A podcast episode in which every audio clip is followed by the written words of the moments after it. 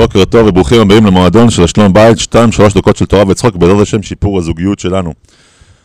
הייתה קהילה שהרב שלה, הוא יצא לפנסיה ואמרה, ברוך השם, נשמע לרווחה, הרב הזה מדבר כל פעם שהיה עולה לבמה, היה מדבר חצי שעה, שלושת רבעי שעה.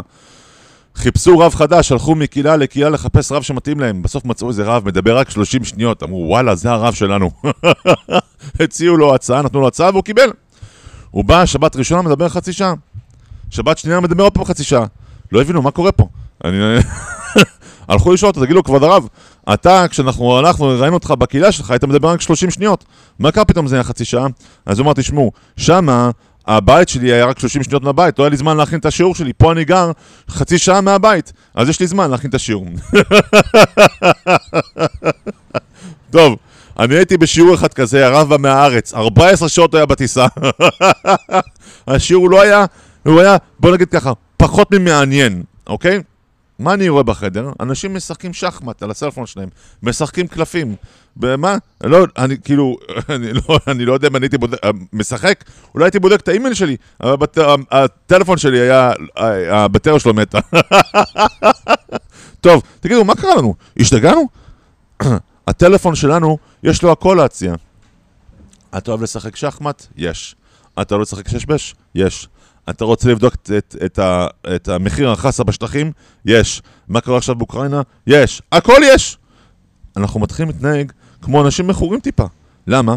כי זה כל הזמן עלינו, יש את הכל, זה לא עולה כסף, ואין שום בושה, שום דבר. לא, עושים. ומה התוצאות של השלום בית, כן? יש לנו פחות זמן עם אנשים שלנו, יש לנו פחות עניין בזמן שהאנשים שלנו מדברות איתנו, ויש לנו פחות גם כן חשק להיות עם אנשים שלנו, כי זה תמיד יותר מעניין לעשות משהו אחר, כי זה שמה, בחדר השני, מחכה לנו מי שיותר מעניינת לעשות מה שצריכים לעשות שמה. טוב? לא טוב. מה כתוב בפרשת שמיני? פרשה שלנו. Yeah? הקדוש ברוך הוא נותן לנו את הסימנים של החיות הטמאות. ואז הוא אומר לנו, תיזהרו מה, מהחזיר, הוא לא כשר. רגע, אנחנו כבר יודעים שהחזיר לא כשר, כי אין לו את הסימנים של, של, של החיות הכשרות, הטהורות. אז למה? למה הקדוש ברוך הוא דווקא הוציא את החזיר? להגיד לנו מה? תראו, כשחיה נותנת שתי, את שתי הסימנים, גם טהרה וגם טומאה, אז מבלבל. כי הנה היא עומדת שם עם הטלפיים שלה, ואומרת, אני כשרה. ומבלבל, אנחנו נכנסים, חושבים שזה כשר, פתאום רואים שאנחנו נשאבנו למשהו שהוא טמא לגמרי. הסלפון שלנו, הסמארטפון שלנו, הוא חיה טמאה. זה חזיר, כן? צריכים להתנהג לזה כמו חזיר.